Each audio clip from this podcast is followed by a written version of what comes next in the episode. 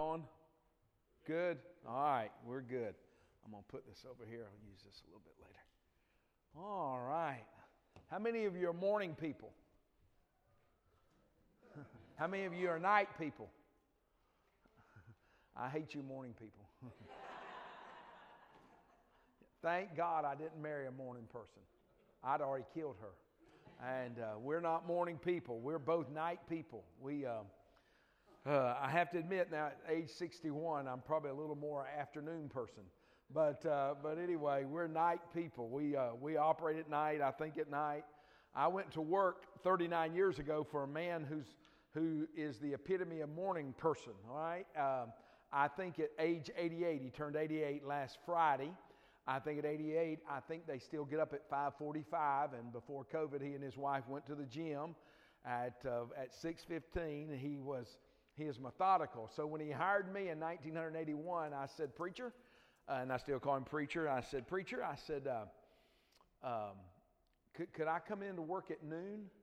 He said, What did you say? I said, Could I come in at work at noon? I said, If you'll let me come in at work at noon, I'll work till 4 a.m. And, uh, and, and he said, What? no, you'll be here at uh, whatever. I think I remember what, back in those days. I think it was 7:30. We've changed a little bit since he retired. It's now 8:30. But anyway, uh, but uh, but anyway, and you know he was just morning, morning, morning, morning, morning, and but of course he doesn't. You know, well, of course he didn't ever send out uh, emails, but you know he doesn't. You know, some of my staff sometimes said, Pastor, that email you sent me came in at 2 a.m. I said, Yeah, I was up doing some things and getting some things done, and because uh, I just, you know, I'm I'm a night person, and uh, and that's just the way I'm programmed. Uh, we trained all three of our children to be night people, thank God. Uh, matter of fact, the way we punished our oldest son uh, in the morning, second grade, he was, get, he was really slow about, we would turn the lights on in his room, and uh, that was the punishment of all punishments because he hated those lights. And uh, all we had to do was flip the light switch on. He didn't he didn't want no lights on. And, uh, but anyway, so I'm, I'm okay to be here in the morning because I've already had coffee. Amen. Uh, preacher took us to First Wake, and uh, I had an omelet and coffee. Amen. First, yeah, so I said. First watch. If I make another mistake, she'll help me too. But anyway, no. So uh, we balance each other. But anyway, first watch, and it was great. And uh, we're glad to be here. Thank you, Brother Keeley. Uh, we met the Keeleys. I don't know what time I'm supposed to be through. Okay, it doesn't really matter. Say if it's 11 o'clock, I got nine minutes. Y'all can just forget it. Uh, uh, so we met the Keeleys. We may have met before. I'm not for sure. Uh, just going in and out of West Coast. But the way we remember meeting them was we met them 16 years ago. You say, how do you know it was 16 years ago? Uh, because we were on our 25th anniversary trip, and uh, was it your 20th? Okay. And Sharon uh, loves the desert. Now, I know that doesn't sound very romantic, but she loves the desert. So, for our 25th anniversary, I took her uh, to Phoenix and we walked into church on a Wednesday night, and the Keeleys were there. I think it was the church you may have gotten saved in, I think. Is that right, Joel? Just grew up in. Okay. And, um, and so uh, we met them uh, there on a Wednesday night uh, service, and uh, that's really where I remember getting acquainted with them, and I'm glad they're here. Uh, we were just here, Sharon and I, back in uh, November. Uh, we have uh, we have another ministry couple who lives in Indiana that we met. Long story short, many years ago at conferences, we just got to being together. their daughter, you'd have to know her. She's really an adopted daughter, and um, she contacted my wife and said, "My parents are so boring." Um, she said, "Would you and Pastor Raven mind?" Helping my parents get out of their box. And uh, so we suggested it. And so every other Thanksgiving now, we vacation together that week. And uh, the first time we just went to Pigeon Forge, Tennessee, just to see if we could get along. You know, when you live in a house with people that you don't live with, you're not for sure it's going to mesh. Well, it meshed. And so now we've been to Pigeon Forge, and the next year went to San Juan, and then they've never been to New York City. Sharon and I go, well, up to COVID, we went every year for the last 18 years because we have a church school and we take our seniors on their senior trip. And, uh, and so um, we took them to New York City, and then this year we came to Fort Lauderdale and the Miami area, and boy, we just, we, I'd never been to the Everglades. So we went to the Everglades. That was cool. And uh, we went down to Miami, somewhere down Miami, and took a Segway tour. Now, I'm, I'm not the most athletic person in this room, I promise you. And I wasn't for sure. But that was awesome. Any of you ever taken a seg, ridden a Segway? Man, you just, yeah, you just lean forward, it goes forward. You stand up straight, it stops. You turn this way, it turns. It, man, it was super bad cool. And uh, we went out on uh, some little island out there where all rich people live. I don't remember what the thing was. Huh? I don't know. Yeah, yeah, Star Island. Yeah, we went over the bridge on that Segway in the walkway part and went through Star Island. It just makes a loop. Is all we went on anyway. I think that's all was there. So anyway, so yeah, I know how it is. You live in your own area, you never see it, right? I mean, you know, we don't we don't know much about Raleigh. Just we have the Capitol. I can take you down, and show you the Capitol, and show you a few museums. But anyway, so but uh, but anyway, we we found a Groupon. How many of you like Groupon coupons? Hey man, we found a Groupon and got a good deal, and uh, so um, we we uh, we love to travel, um, and so we're glad to be here though. Glad to be with you. Thank you, and I mean this from the bottom of my heart. You don't really know me. But, but thank you for investing your time and your effort and probably maybe some money. You may have to pay somebody to babysit or whatever to be, be here. And I, I really mean that from the bottom of my heart. Um, you, know, when you go to a, a meeting like this, you, you're talking to people that at least are interested in getting some encouragement and help, you know? I mean, sometimes in church, you're not sure. You're not sure if they just show up because they got to. You know what I mean? You probably have never done that. But anyway, you know, just kind of sit there and go through it. We're here. It's Sunday. We're supposed to be here. Okay. He's through. Praise God. All right, let's move on. Um, uh, but, you know, in a, in a marriage retreat, um, you know, you've got people that are, are, willing at least to listen and want to learn. And, um, you know, anything uh, I've learned in these 41 years of marriage, it's all learning experience. And, and I don't come here, and Sharon will speak tomorrow to the ladies. Uh, we don't come because we're experts. We're not. Uh, we don't come because we got all the answers. We don't. Uh, we come just because we have an opportunity to try to be a help to you. And I tell the people at Beacon Baptist all the time when I point one finger at you, I point three back at me. And there's probably no area that's more true than the area of marriage and family. And um, uh, it's, it's not a lack of knowledge, it's a lack of will. And, and I, I, I really believe in most of our, our, our good Bible preaching, Bible believing churches, it's not really knowledge, it, it's desire. And, uh, and so I, I really just want to I just want to come alongside of you these few days, uh, a couple of days really, and just encourage you and just help you and, um, and just, you know, be all I can be. Hey, Albert here, I mean, AA, they, I have all these dumb ways to remember people's names, Albert and Angie. So anyway, we were talking, I don't know how we even said it, but anyway, somehow we said something about Eastern Europe, and I said, man, I've been to Moldova.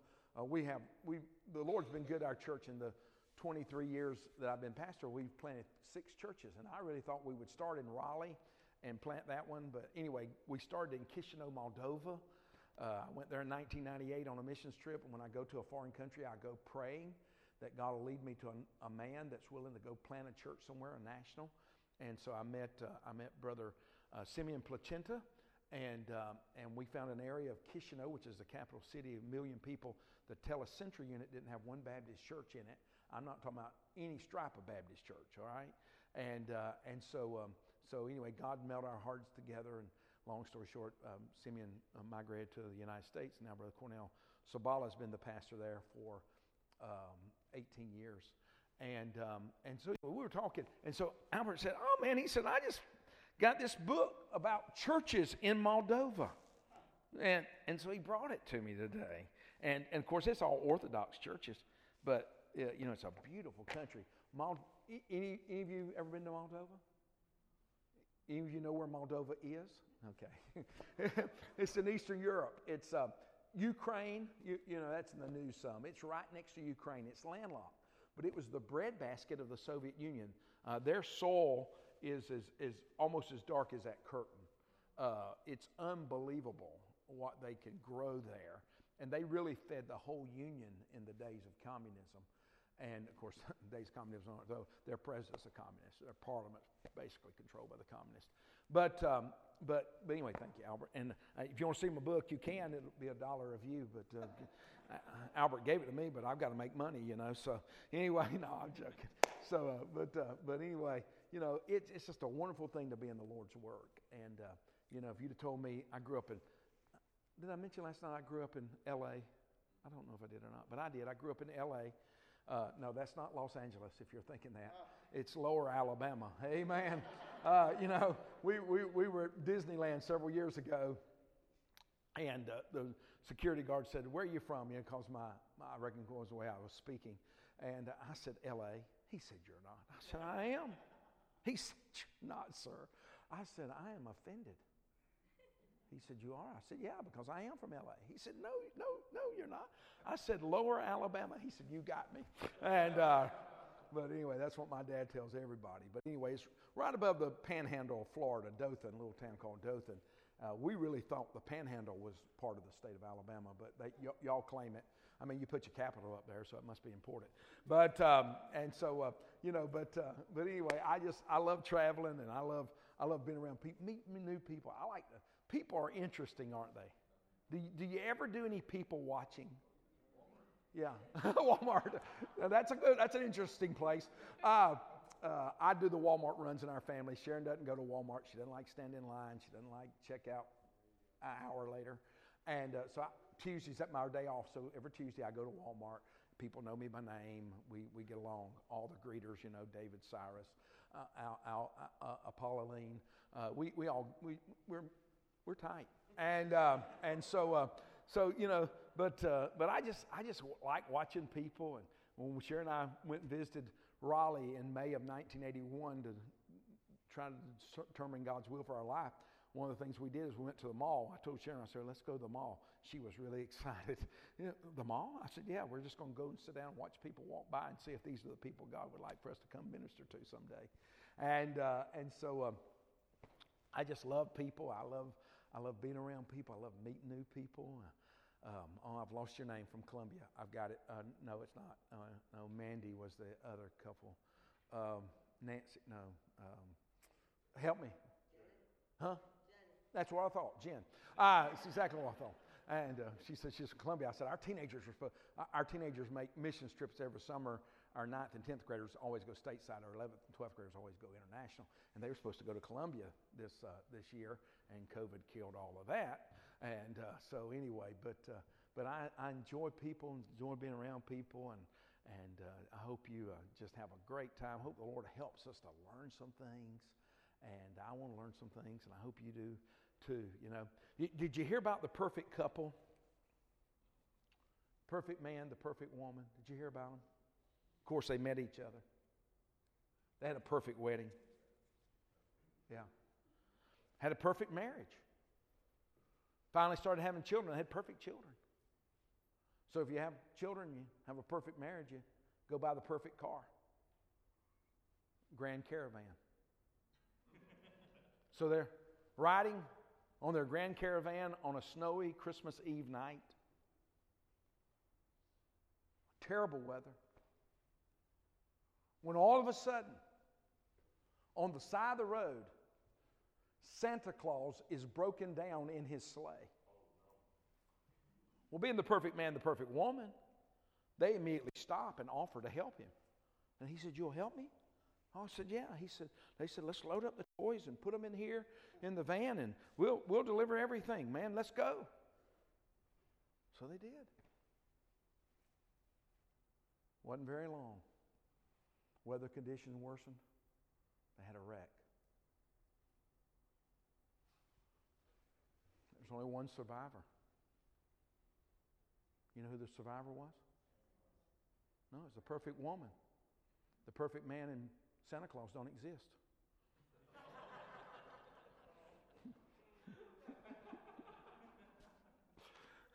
but you know who was driving? Perfect woman. so, Well, take your Bibles and turn to Genesis 24. I think maybe preacher already told you. Did he tell you Genesis 24? And uh, and so, you know, just want to be a help. Hey, I thought about a while ago. Really, just a few months ago, this could have been the prize for everything we won. uh, we, we have a place that changes our oil, and uh, they usually put you a little gift up on the dash. And so during COVID, they gave you a toilet paper had wrapped around it. Thank you for getting your oil changed. And they put a so that was awesome. Who would have ever thought that toilet paper would be in demand? I mean, in North Carolina, when we have snow, this is this is when we call for the possibility of snow. We don't have to have any snow. We don't we don't even have to see flakes. It could be 50 degrees and they say it's going to snow. When you go to Walmart and the grocery stores, there's no milk and bread. But this winter, there'll be no milk and bread and toilet paper, I reckon, because everybody, I didn't even know COVID was a digestive disease till, till you know, we ran out of toilet paper. And uh, no, no. And so, uh, you know, we could have given that away for a prize and all of us have been happy. we got another roll. oh, anyway, but, um, but, you know, life changes, doesn't it? You know, I, I now refer to life as pre and post COVID, which I know it's not over. I'm not, and please don't think I'm making light of the disease. I have some friends that have been very sick, and, uh, and so I'm not making light of it. But anyway, toilet paper became a hot commodity, and uh, who would have ever thought it, right? So uh, you're there in Genesis 24. I'm going to talk to you on the subject this morning there are no perfect marriages. So would you bow your heads and let's pray together? Thank you, Father, for the time that we uh, have to be together uh, today, tonight, tomorrow. Thank you for last night. Thank you for the kindness of these dear people here and the invitation of Pastor Keeley to come and be here. And Lord, I, I pray that you'd help me to be a help, an encouragement, a strength Lord, we know that when we come face to face with truth, we have to make a decision. And, and, your blessings are found where Submission Street intersects with Truth Avenue. So, so as we come to that intersection, Lord, help us to submit to you. Help me, Lord. I, am not here uh, because we have a perfect marriage. There are no such things. I'm, I'm here simply to try to be a help. And so help me today and help Sharon tomorrow. And uh, Lord, just strengthen us in you, in our marriages. In Jesus' name, amen. Um, here in Genesis 24, you may be familiar with this passage of Scripture. Um, what, what we have is we have Abraham wanting his son Isaac to have a wife. And uh, of course, in that day, as is still in some countries, uh, marriages were arranged. You know, we, we uh, the, the American concept of marriage really is kind of a, a novel concept, really, uh, in the way we do it and those things. But it, it was an arranged marriage. And, and, and when you look at it, it, it's, it's really overwhelming. I'm, I've given you multiple verses there. We won't have the time to look at them, but, but let's look at, let's read it just to get the context, okay? So um, Abraham sends his servant Eliezer, uh, the chief steward of his household, to find Isaac a wife. So look at verse 10. It says, And the servant took ten camels of the camels of his master and departed. For all the goods of his master were in his hand. He arose and went to Mesopotamia to the city of Nahor. He made the camels to kneel down without the city by a well of water at the time of the evening, when even the time that women go out to draw water. And he said, O Lord God of my master Abraham, I pray thee, send me good speed this day, show kindness in thy master. Behold, I stand here by the well of water, and the daughters of the men of the city come out to draw water. And let it come to pass that the damsel to whom I say, Let down thy pitcher, I pray thee, that I may drink. And she shall say, Drink and I will give thy camels drink also. Let the same be she that thou hast appointed for thy servant Isaac, and thereby shall I know that thou hast showed kindness unto my master. You, say, oh man, that, that really sounds romantic. Uh, well, well, it was. You know, he went out there, went this place he didn't know about, gets this well, and, and, and the request to you and I may seem kind of simple. But it really wasn't a simple request. Now, I'm, I'm not a camel expert, okay? But, but if the people I read after understand what they propose that they understand about camels, do, do, do you know how, how many gallons of water a camel can drink in three minutes? Anybody got a guess? You want to guess? A lot. That's it. Uh, uh, the average camel, I'm told, can consume 53 gallons of water in three minutes. So, how many does he have? 10. So, let's just say she just gave him three minutes worth of water. That's 530 gallons. And, and let's understand that there's no modern water system, it's a well of water. And if you've ever been to the Holy Land, no, I'm not talking about Alabama, I'm talking about Israel there. Uh, if you've ever been to the land of the Bible, uh, Sharon and I was just there last November. Had 29 folks from our church go with us. we had a wonderful time. But their wells are way down in the ground. You have to ascend stairs to get down to the well to get the water. Let's just say she could put five gallons on her head at a time. Do you understand the number of trips it took her to water 10 camels? Whew, what a woman. You know, I mean, what a woman. And, and, and Eliezer makes his prayer. Rebekah fulfills the prayer. She does exactly what he asked the Lord to send to him. And, and, and so they're, they're together. You're there in Genesis 24. Look down to verse 32.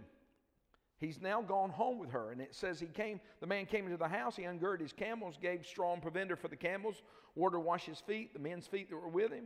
They were set meat before him to eat, but he said, I will not eat until I've told mine errand. And he said, Speak on, this is her brother. And so he begins to explain. And of course, they're relatives.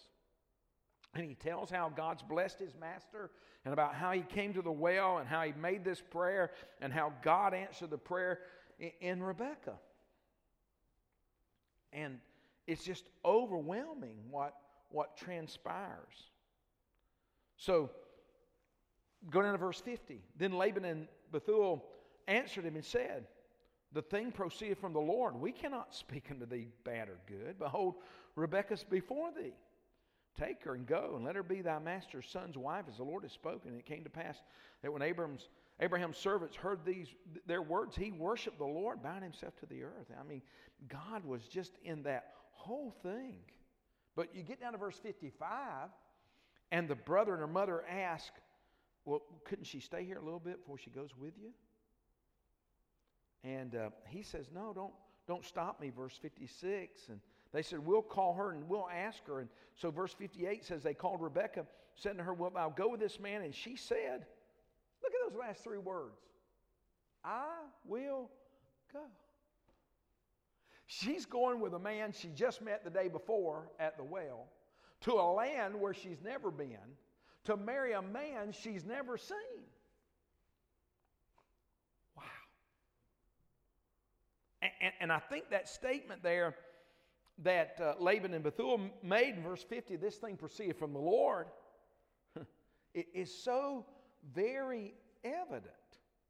I mean, it just all falls together. And so here we go to verse 64. And Rebekah lifted up her eyes, and when she saw Isaac, she lighted off the camel. I don't think that was a cigarette either, but anyway, trying to wake two of you up really bad. Uh, for she had said unto the servant, I know you, you non morning people are struggling right now. You, I don't even know who came up with the idea of the pastor standing and everybody else sits during the preaching. How backwards is that? You know? Well, maybe I should sit and you should all stand up. Huh? All right, well, okay. You didn't like that idea. Tell that didn't go over. We're not even going to vote. All right, here we go. Verse 65 For she said to the servant, What man is this that walketh in the field to meet us? And the servant had said, It is my master, her man. Therefore she took a veil and covered herself. And the servant told Isaac all things that he had done. And Isaac brought her into his mother Sarah's tent, took Rebekah, she became his wife, and he loved her, and Isaac was comforted after his mother's death. death. opening statement number one. Someone may have said, Have you heard about the perfect marriage between Isaac and Rebekah? Have you heard about the perfect marriage between Isaac and Rebekah? Uh, this amazing young lady willing to go to this land to marry this man. What a marriage made in heaven. now, you and I live thousands of years after these events, all right? So we know, as Paul Harvey used to say, the rest of the story. A little while, they could have no children. Then God gave them children. They were twins. Where's that? Somebody I met last night has twins. Right here? Uh, yeah, okay. But they're girls. Boy and a girl. Okay, I'm sorry. Okay, all right.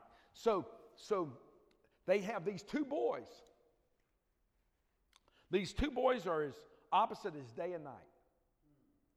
You know, I, I used to hear people say that no two children are alike, and I used to think that's probably not really too intelligent of a statement until we had our second child.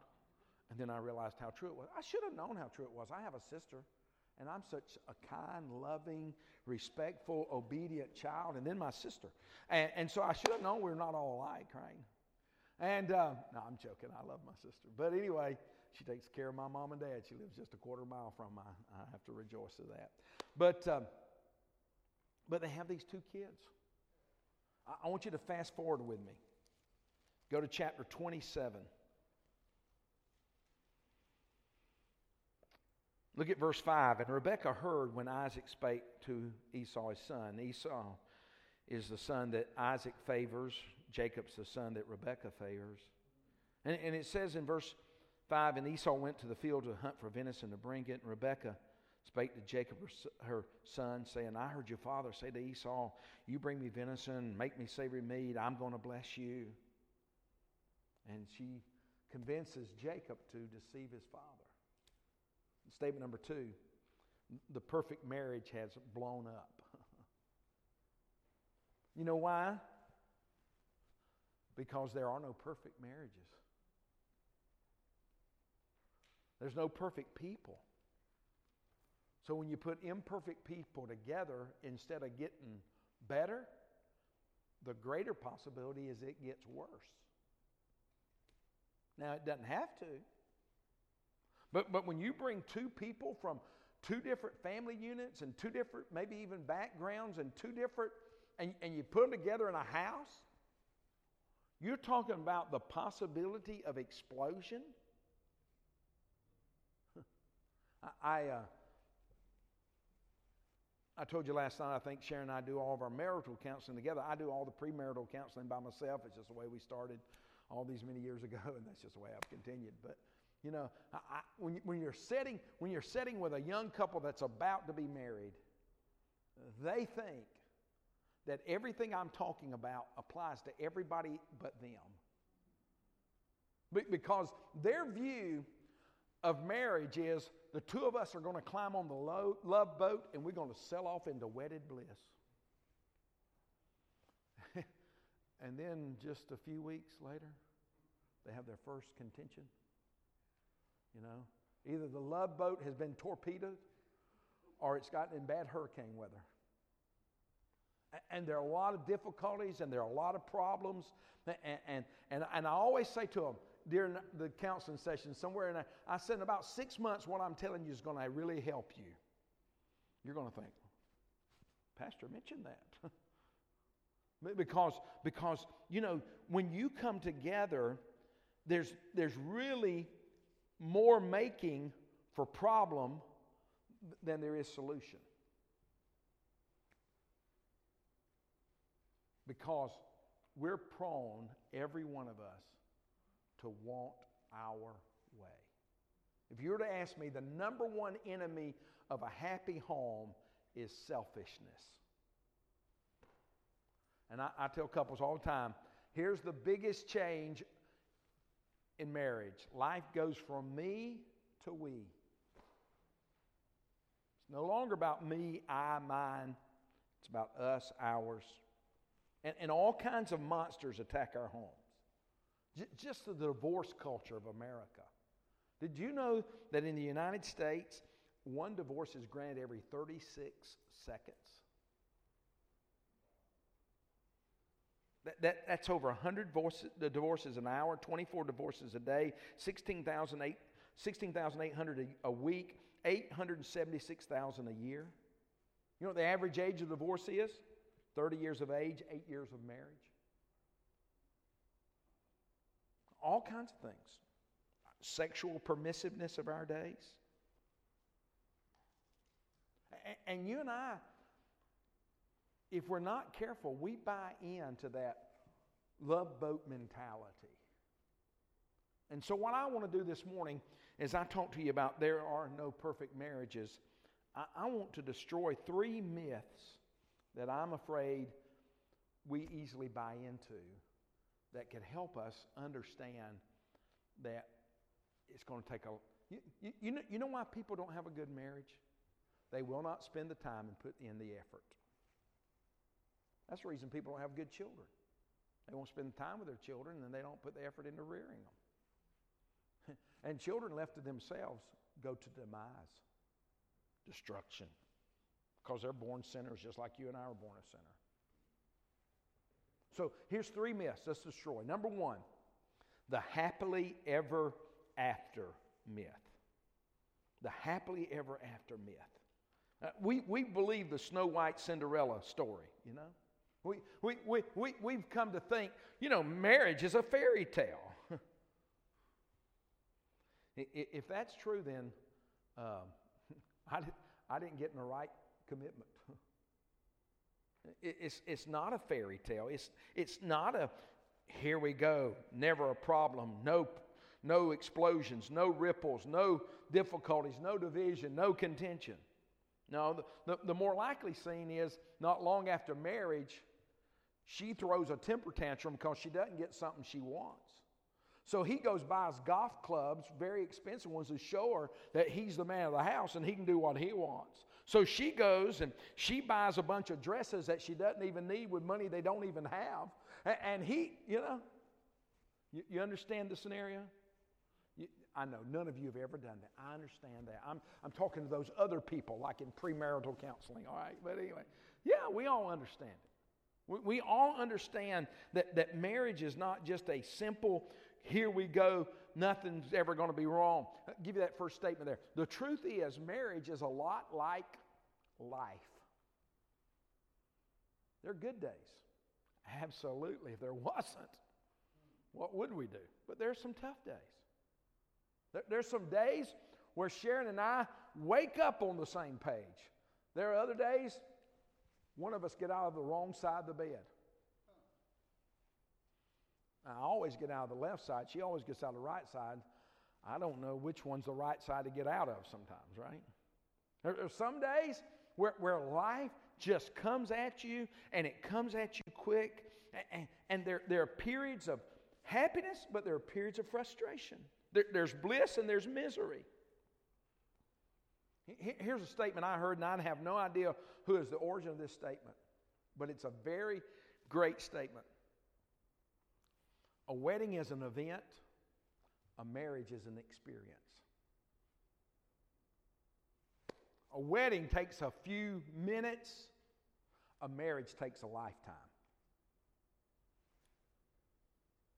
Because all of us encounter certain challenges of life. And, statement number two no mate is able to com- completely meet all of your needs all of the time in your life. What, what are the basic needs every one of us have? Talk to me a minute. It's okay? It's all right? Talk, Brother Keeley. I'm okay. That, okay. All right. So t- tell me what you think it, mankind's basic needs, I think there are three of them, but, but what would you say? What do you think everybody needs? Food, sleep, compassion. Is that what you, just say? Okay. Money, affection, love. Huh? Care? Uh, air. Relationship. Okay. I would say in a marriage, here are three basics love, acceptance, acceptance, and care. Forgiveness is a great one. I think somebody said forgiveness, Becky. You know, Ruth, Ruth, Ruth Bell Graham was once asked how her and Billy Graham had such a great, a great marriage, and she said, Both of us are good forgivers. Hmm. we all need love, we all need acceptance. You know what? People go into marriage thinking, I'm going to fix him. Ladies do. And guys go in it, I'm going to improve her. Most likely, neither happen. Why? Because that next statement, I want you to get that. Only the Lord Jesus can meet all, whoop, I don't know what I put there, all the basic needs of your life all of the time. Only the Lord Jesus can meet all the basic needs of your life all the time. I'll give you a little illustration here.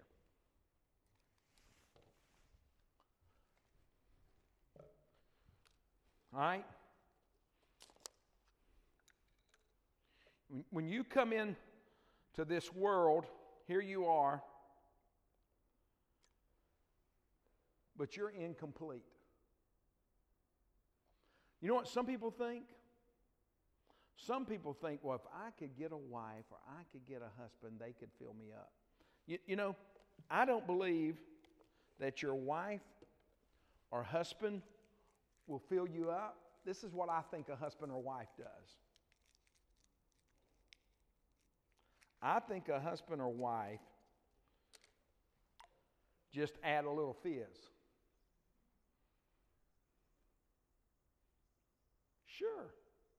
If you were to ask me tonight, today, uh, does Sharon make you happy? No. She's not the source of my joy. She's the mother of our joy, but she's not the source of my joy. Sure, can she add or subtract from my happiness? Oh, yeah, she's added a lot of fizz to life. But, but you know the only person who can fill you and I up is the Lord God of heaven Himself. And if you don't know Jesus today, your life's going to be empty. I don't care what you add. You can add in food coloring, you can add in anything you want to. Your life is empty. My life is empty apart from God. A husband or wife does not bring absolute fulfillment. Oh, they bring fizz, absolutely. I, I have tried so many things in life because I married Sharon, like roller coasters. I didn't ride roller coasters, but I finally did. I, I, Sharon could tell you probably the day I, I finally got on a roller coaster. All right? Yes, husband wife can add fizz, but they cannot bring fulfillment. There are no happily ever after marriages. And, and I think sometimes we fail to say that to people as they marry, and, and they, that, that's the reason they get disillusioned with marriage. I didn't know we was going to have this conflict. Well, sure you are. do, do, do you, did you know this? You probably do. Some of you, I can tell you're very intelligent. Do you know that everybody doesn't know to squeeze the toothpaste tube from the bottom? Sharon's one of those. She grabs it right in the middle. My word. What is she doing? Well, we solved that. We buy two tubes. Amen. I still do it the biblical way, and she does it the way of the world. Right? She didn't know that toilet paper only rolls off the top. But, but I helped her and encouraged her in the faith. We made it. Why? Why? Because they're, they're just going to be, there is no happily ever after. There is no, we're not going to have any problem. No, marriage is a lot like life. Statement number two, or myth number two, the computer marriage myth. The computer marriage myth.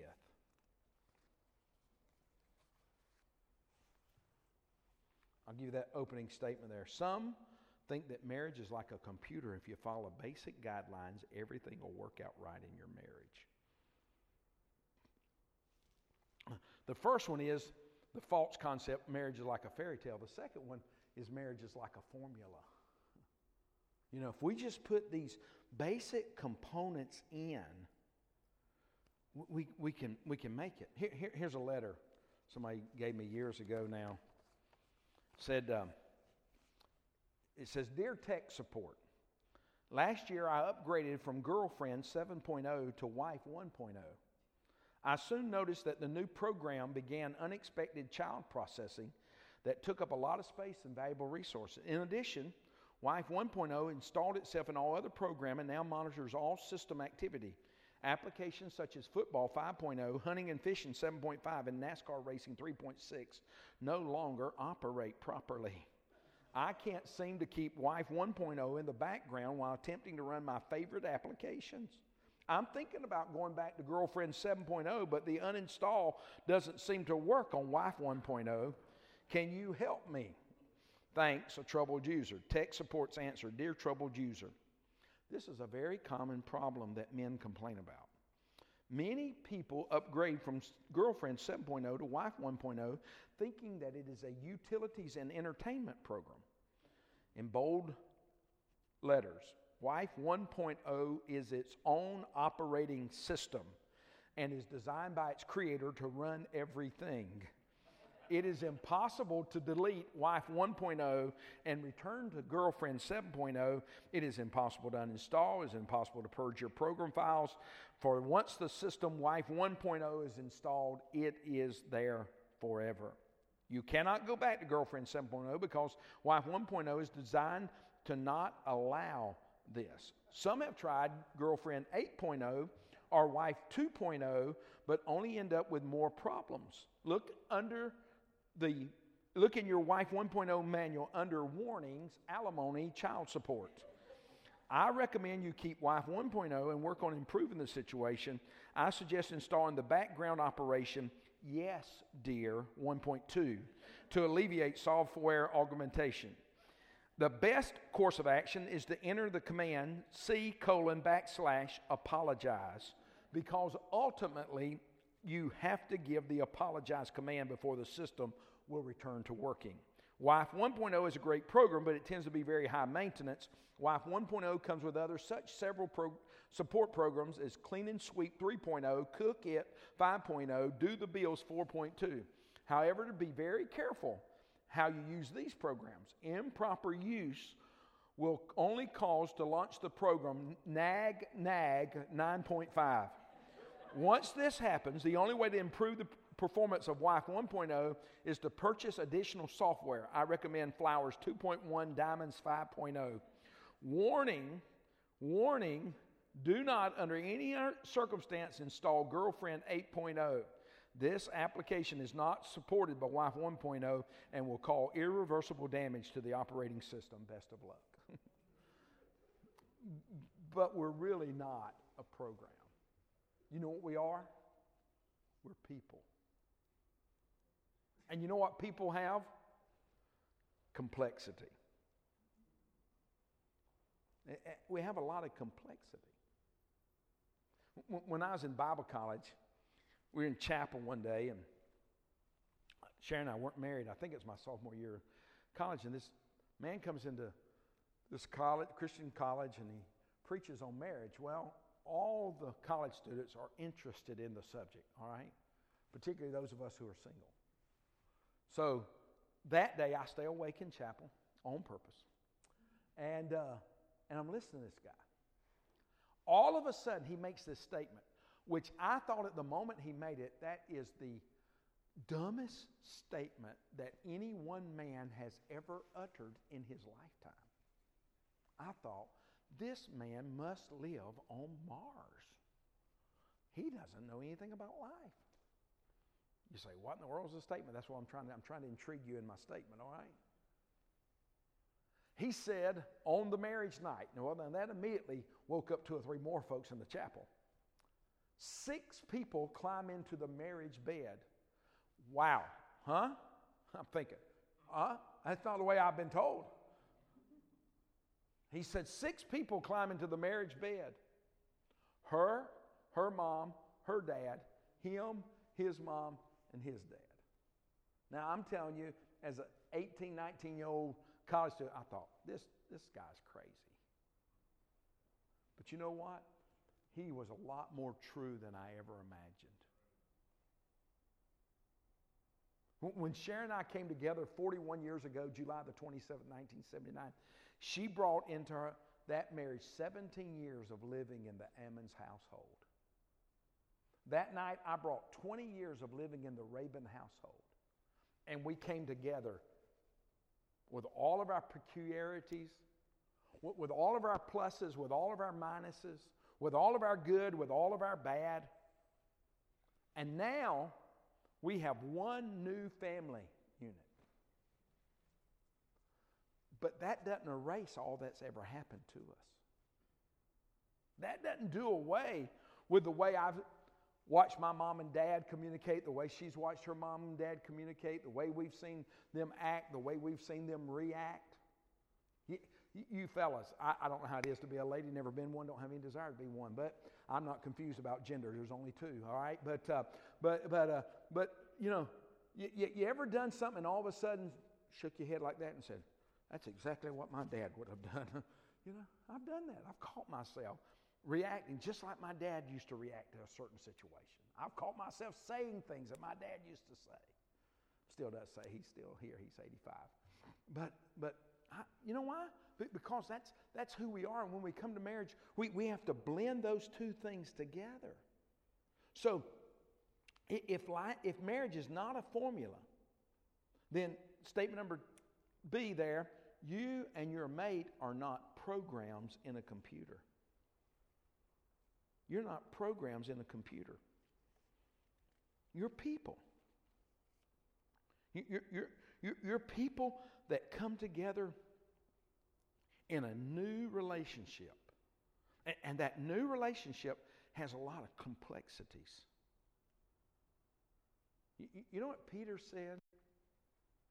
He said it to us, men, but I think I can make application to you, ladies. He said in 1 Peter 3 7, Husbands, dwell with your wives according to, anybody know the next word? Knowledge. Dwell with your wives. You, you know what it means? That means I'm supposed to learn her. I'm supposed to learn what makes her tick. I know what ticks her, but, but, but, but I'm supposed to learn what, what, what, what, what makes her tick? I'm supposed to learn why she thinks the way she does, why she acts the way she does, why she reacts the way she does. If you've been married, I didn't ask you, how many, how many of you have been married 10 years or less? 10 years or less. All right? How many of you have been married 11 to 20 years? How many of you have been married 21 to 40 years? How many of you have been married 41 years or more? Just Sharon and I. All right. You, you, you know, the longer we live together, the more I learn about her. I, I've learned so many things. Every once in a while, I, I realize, man, I didn't really know that. Now, I know a lot of things I've learned she's done before, she's told me before, and I didn't learn them. But, but you know what? We're, we're two people and we have two different personalities. We, we have two different perspectives. But we're also one. Because when we said, I do, we did, and we have been doing for 41 years. So, so you've got to understand that you're never, you know, I, I, have a session, I don't think I'm teaching it here, but I have a session on how to understand your wife.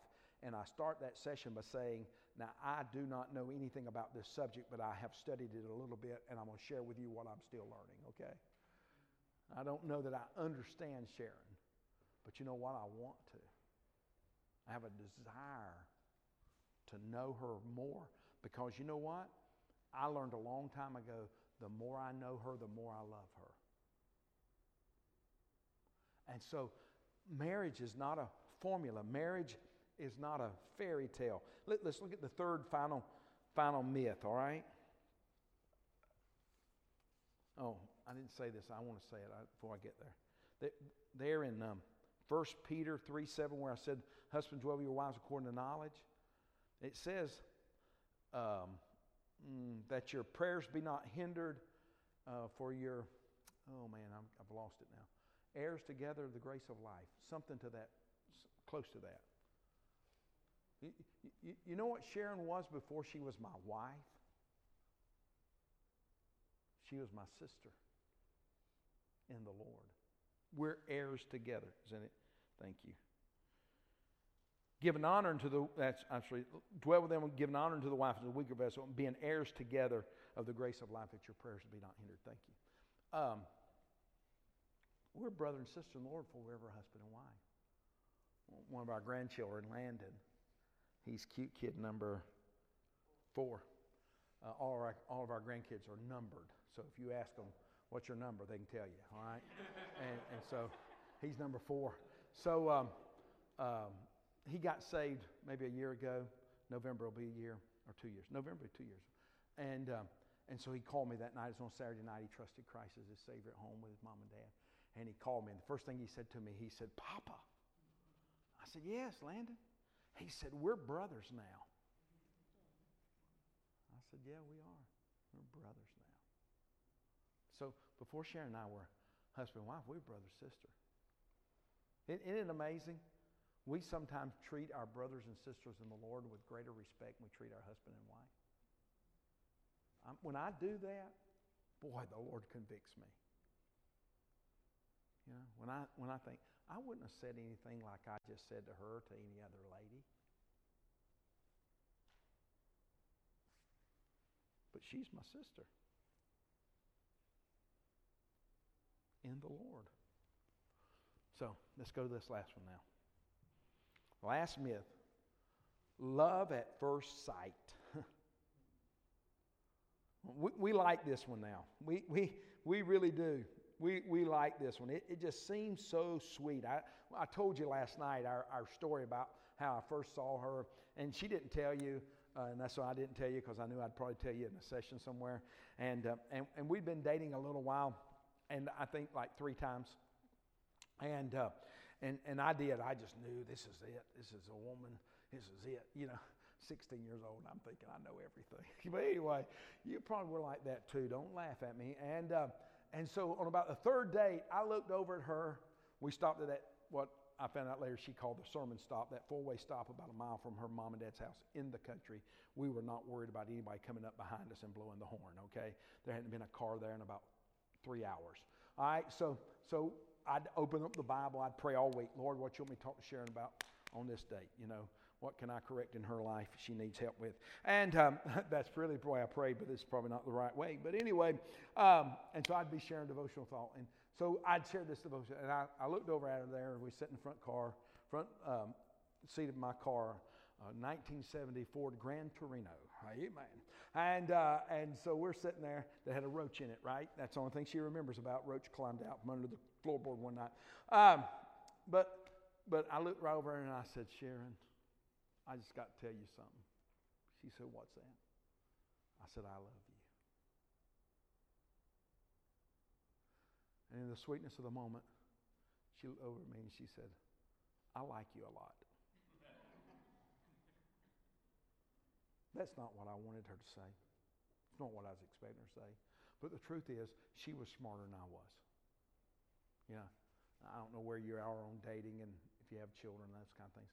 We, we didn't allow our children to date until they got to college. We just, we don't think they're equipped to date. And of course, they would use that against us. You know, when I'd correct my sons at 17 years of age, you know, every once in a while they might say to me, oh yeah, that's right, mom was married at this age.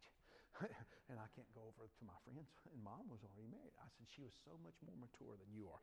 And, um, and so, but, uh, you know, you know, I, tell, I told our kids, I said, don't give your heart. I, I was a youth pastor 11 and a half years, and I saw kids give their heart away.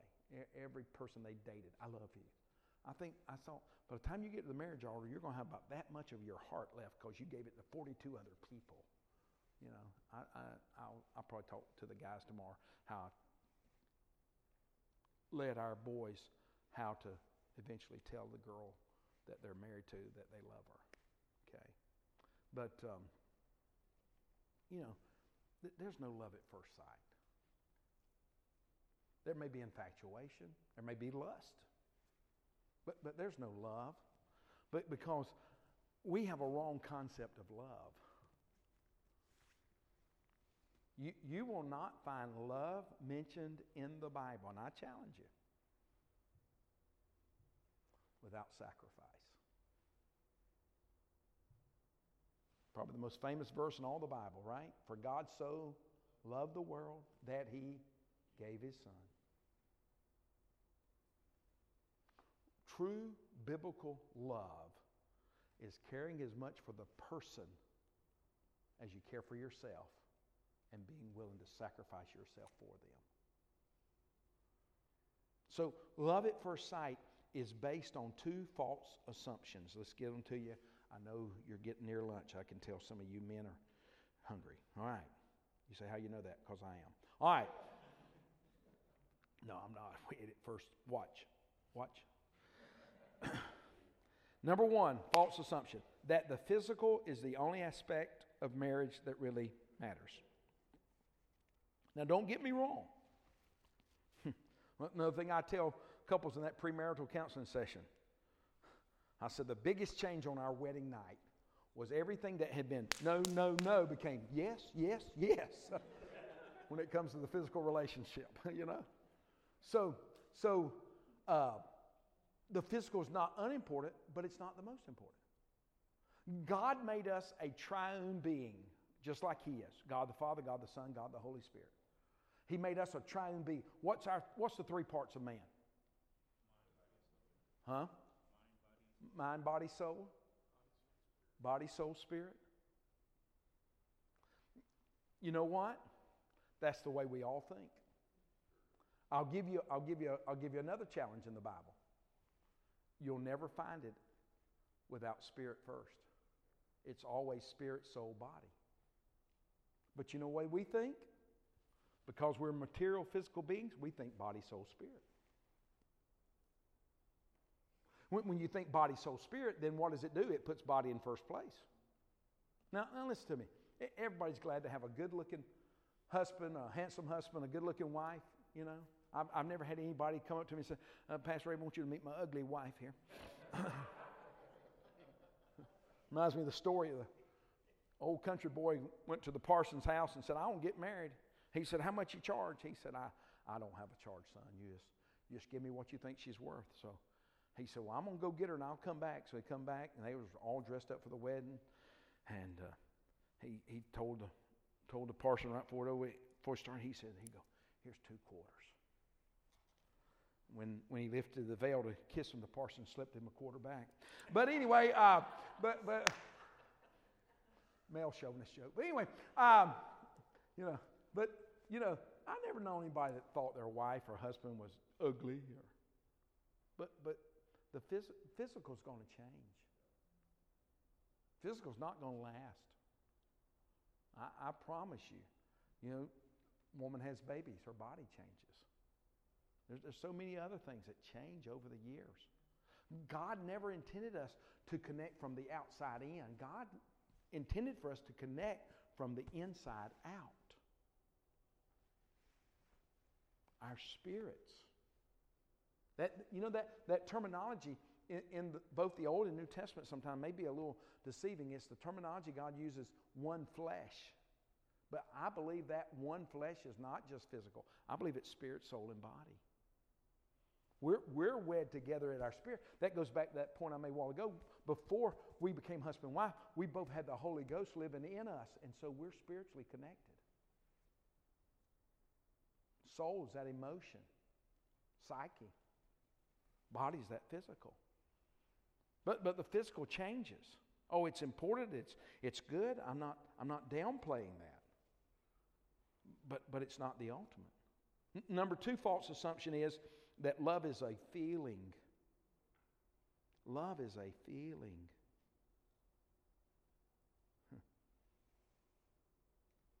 You, you know, um, we, we've, we've been programmed in America, and maybe other countries too. I've preached in countries but never lived in them. We, we've been programmed to think if I don't feel it anymore, I'm not committed anymore.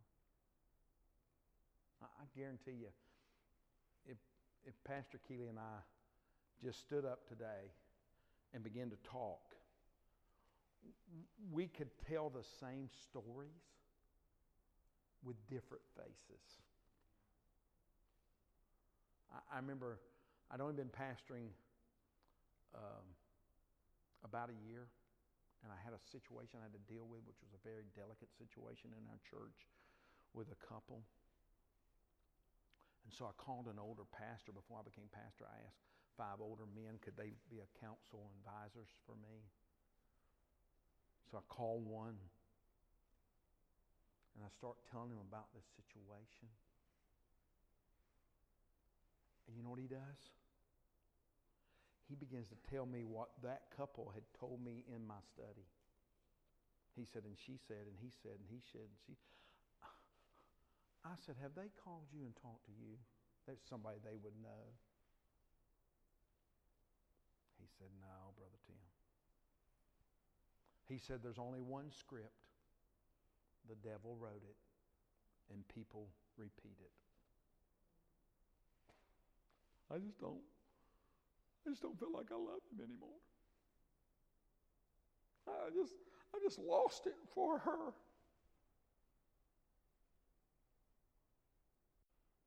You know what? Love's not a feeling. Give you that last statement right there, and we'll be through in just a minute. Love is a choice.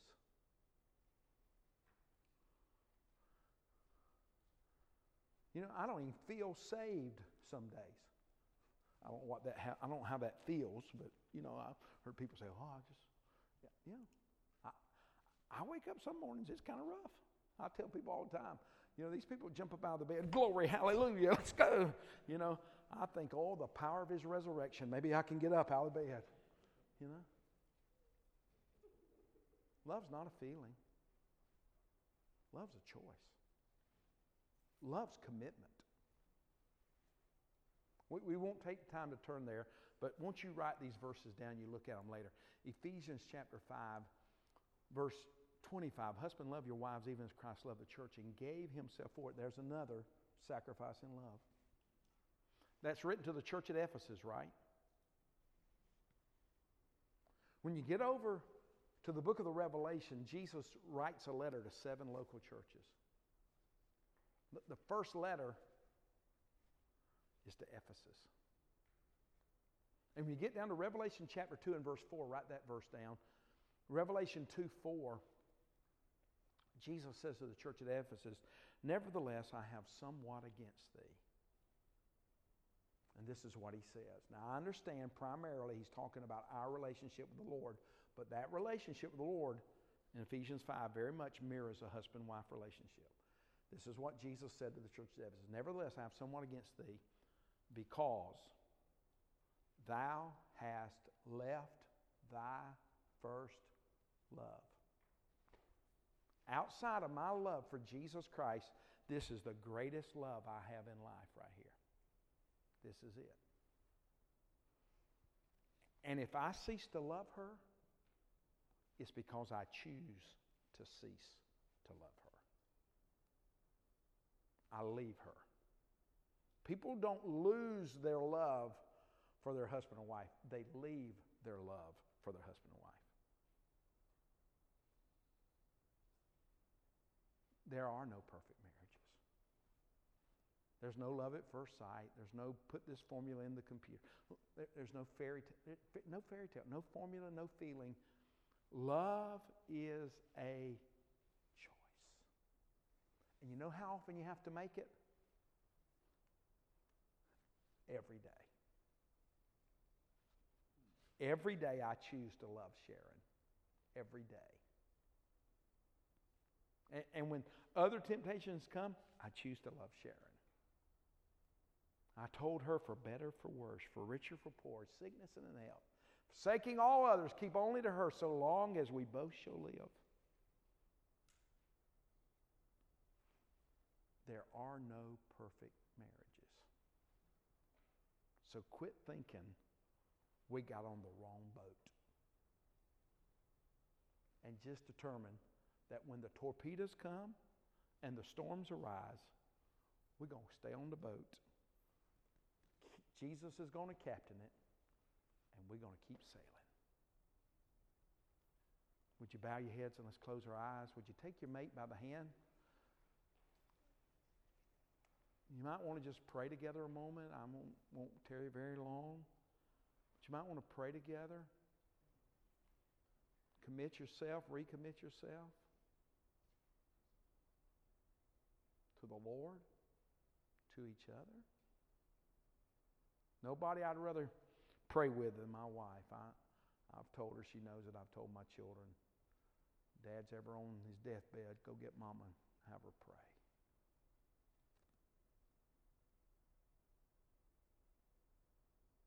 Father, we thank you this morning for the wonderful opportunity to be together.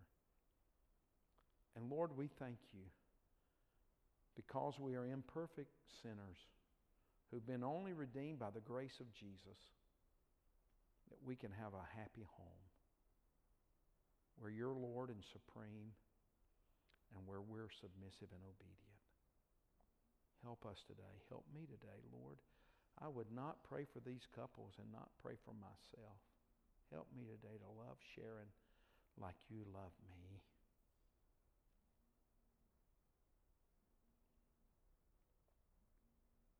You gave yourself for me. And I give myself for my dear wife. Help these couples and strengthen us the rest of this day and tomorrow in the sessions. And Lord, in the days and weeks and months to come. In Jesus' name.